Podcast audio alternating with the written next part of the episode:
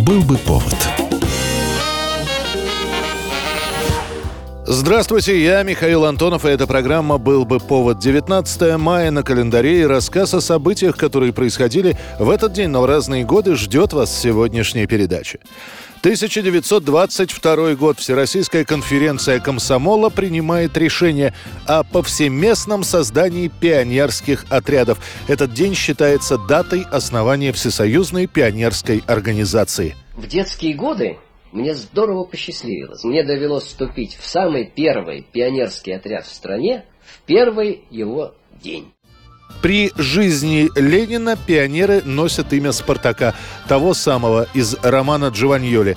За основу берут слегка интерпретированные правила байскаутских организаций. Сначала такие детские объединения были на Западе, а в последние предреволюционные годы пришли и в Россию. Сразу после революции скаутское движение решено было возобновить, но общей идеологии не было. Поэтому в молодой Советской Республике появилось сразу несколько ничем друг с другом не связанных организаций организаций ЮК скауты, юные коммунисты скауты, красные скауты, молодые скауты, несколько десятков обществ со своими правилами и порядками. Их запретят в 1919 году. И параллельно с этим супруга Ленина Надежда Крупская в одном из своих докладов обратится к комсомольцам с идеей создать подростковую организацию, опираясь на скаутские принципы, но с советской идеологией. От скаутов берут галстук, у них он зеленый, у пионеров красный, Зеленую рубашку скауты меняют на белую рубаху пионера, оставляют скаутский девиз «Будь готов, всегда готов». В апреле появится журнал «Барабан», первое печатное издание для пионеров. Чуть позже выйдет «Пионерская правда».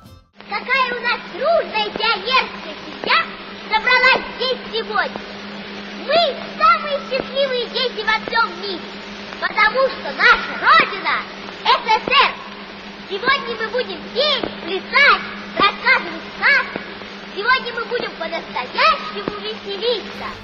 Идею пионерии популяризируют на местах. Летом 1922 года первые пионерские дружины и отряды отправляются в ближайшие деревни, села, поселки, чтобы рассказать о нововведении. На протяжении всего года первые пионерские ячейки расширяются и организуют общую телеграфную связь друг с другом. В октябре Пятый Всероссийский съезд РКСМ постанавливает объединить все пионерские отряды в детскую коммунистическую организацию «Юные пионеры пионеры имени Спартака, которые через два года переименуются во Всесоюзную пионерскую организацию имени Владимира Ленина. 1926 год, 19 мая. Томас Эдисон впервые выступает по радио. На вечере, устроенном национальной электрической компанией в Атлантик-Сити, Эдисона попросили выступить перед микрофоном. Растерявшись, изобретатель произнесет «Я не знаю, что сказать, я впервые говорю перед такой штуковиной, спокойной ночи. Само радио к тому моменту хоть и считается новинкой, но перестает быть чем-то из ряда вон выходящим. Находятся люди, которые категорически не принимают подобных изобретений. Другие, живя в глуши, о радио узнают лишь в 30-е годы 20 века. Что касается Эдисона, он в те годы увлечен совершенно другим. В октябре 1920-го 73-летний изобретатель говорит публике о своих трудах по созданию аппарата для общения общение со скончавшимися. Некрофон Именно так назовет его Эдисон. И все его мысли посвящены именно этому изобретению. Поэтому вполне возможно, это и объясняет растерянность с Эдисона перед радиомикрофоном. 1980 год. После долгих перипетий с монтажом и доработками на экраны кинотеатров все-таки выходит фильм Андрея Тарковского «Сталкер», поставленный по повести братьев Стругацких «Пикник на обочине». Когда человек родится, он слаб и гибок. Когда умирает, он крепок и черств. Когда дерево растет, оно нежно и гибко. А когда оно сухо и жестко, оно умирает. О том, что Тарковский заинтересовался повестью Стругацких, сообщает запись в его дневнике, датированная 1973 годом. Разрешение на съемки удастся получить в 1975-м, а после этого начнется долгая работа над сценарием.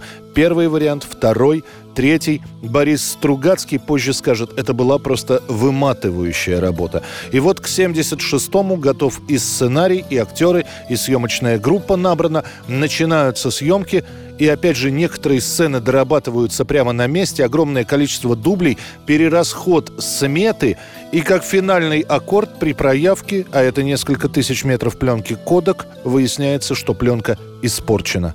В институте мы на плохом счету. Средств на экспедицию нам не дают. Набьем-ка мы наш рюкзак всякими там манометрами, дерьмометрами. Проникнем в зону нелегально – и все здешние чудеса поверим алгеброй. Кто запорол пленку, до сих пор неизвестно. Был ли то технический брак, оплошность при проявке. Выдвигалась версия даже о том, что Тарковский намеренно испортил пленку, так как ему категорически не нравилось все то, что было снято. Встает вопрос, либо замораживать сталкера окончательно, либо продолжать снимать. Тарковскому каким-то чудом удастся выбить еще деньги и все-таки закончить картину. Ее довольно быстро принимают цензоры и выпускают, правда, ограниченным прокатом. Эта труба страшное место, самое страшное в зоне. У нас его называют мясорубкой, но это хуже любой мясорубки. Сколько людей здесь погибло?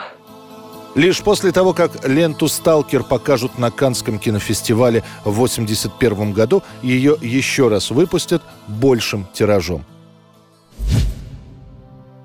1996 год. 19 мая. Весь мир облетает новость. С помощью интернета арестован преступник Лесли Ипсон Роге. Rogi had been on the FBI's 10 most wanted list for the past six years – Раге – профессиональный грабитель банков из Канады. Еще в середине 80-х он, подкупив охрану, бежит из тюрьмы. После побега он совершает еще несколько дерзких налетов на небольшие банковские отделения и на какое-то время пропадает из поля зрения полиции. На его счету 30 ограблений банковских отделений и более 2 миллионов долларов выручки.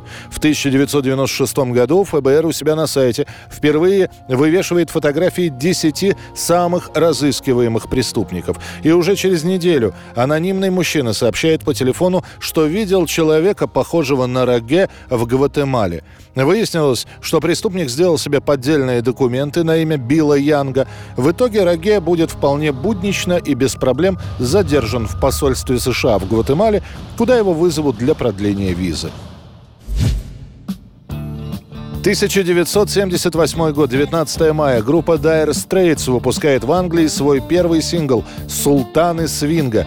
Эта песня не производит никакого впечатления на публику, и мало кто может предсказать, что уже к концу года о Dire Straits будут говорить не только в Великобритании, но и в США, а в 80-м году группа получит первую премию Грэмми в номинации «Новый лучший исполнитель».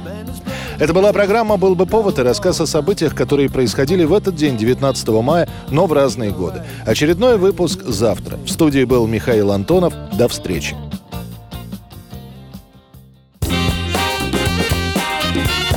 «Был бы повод»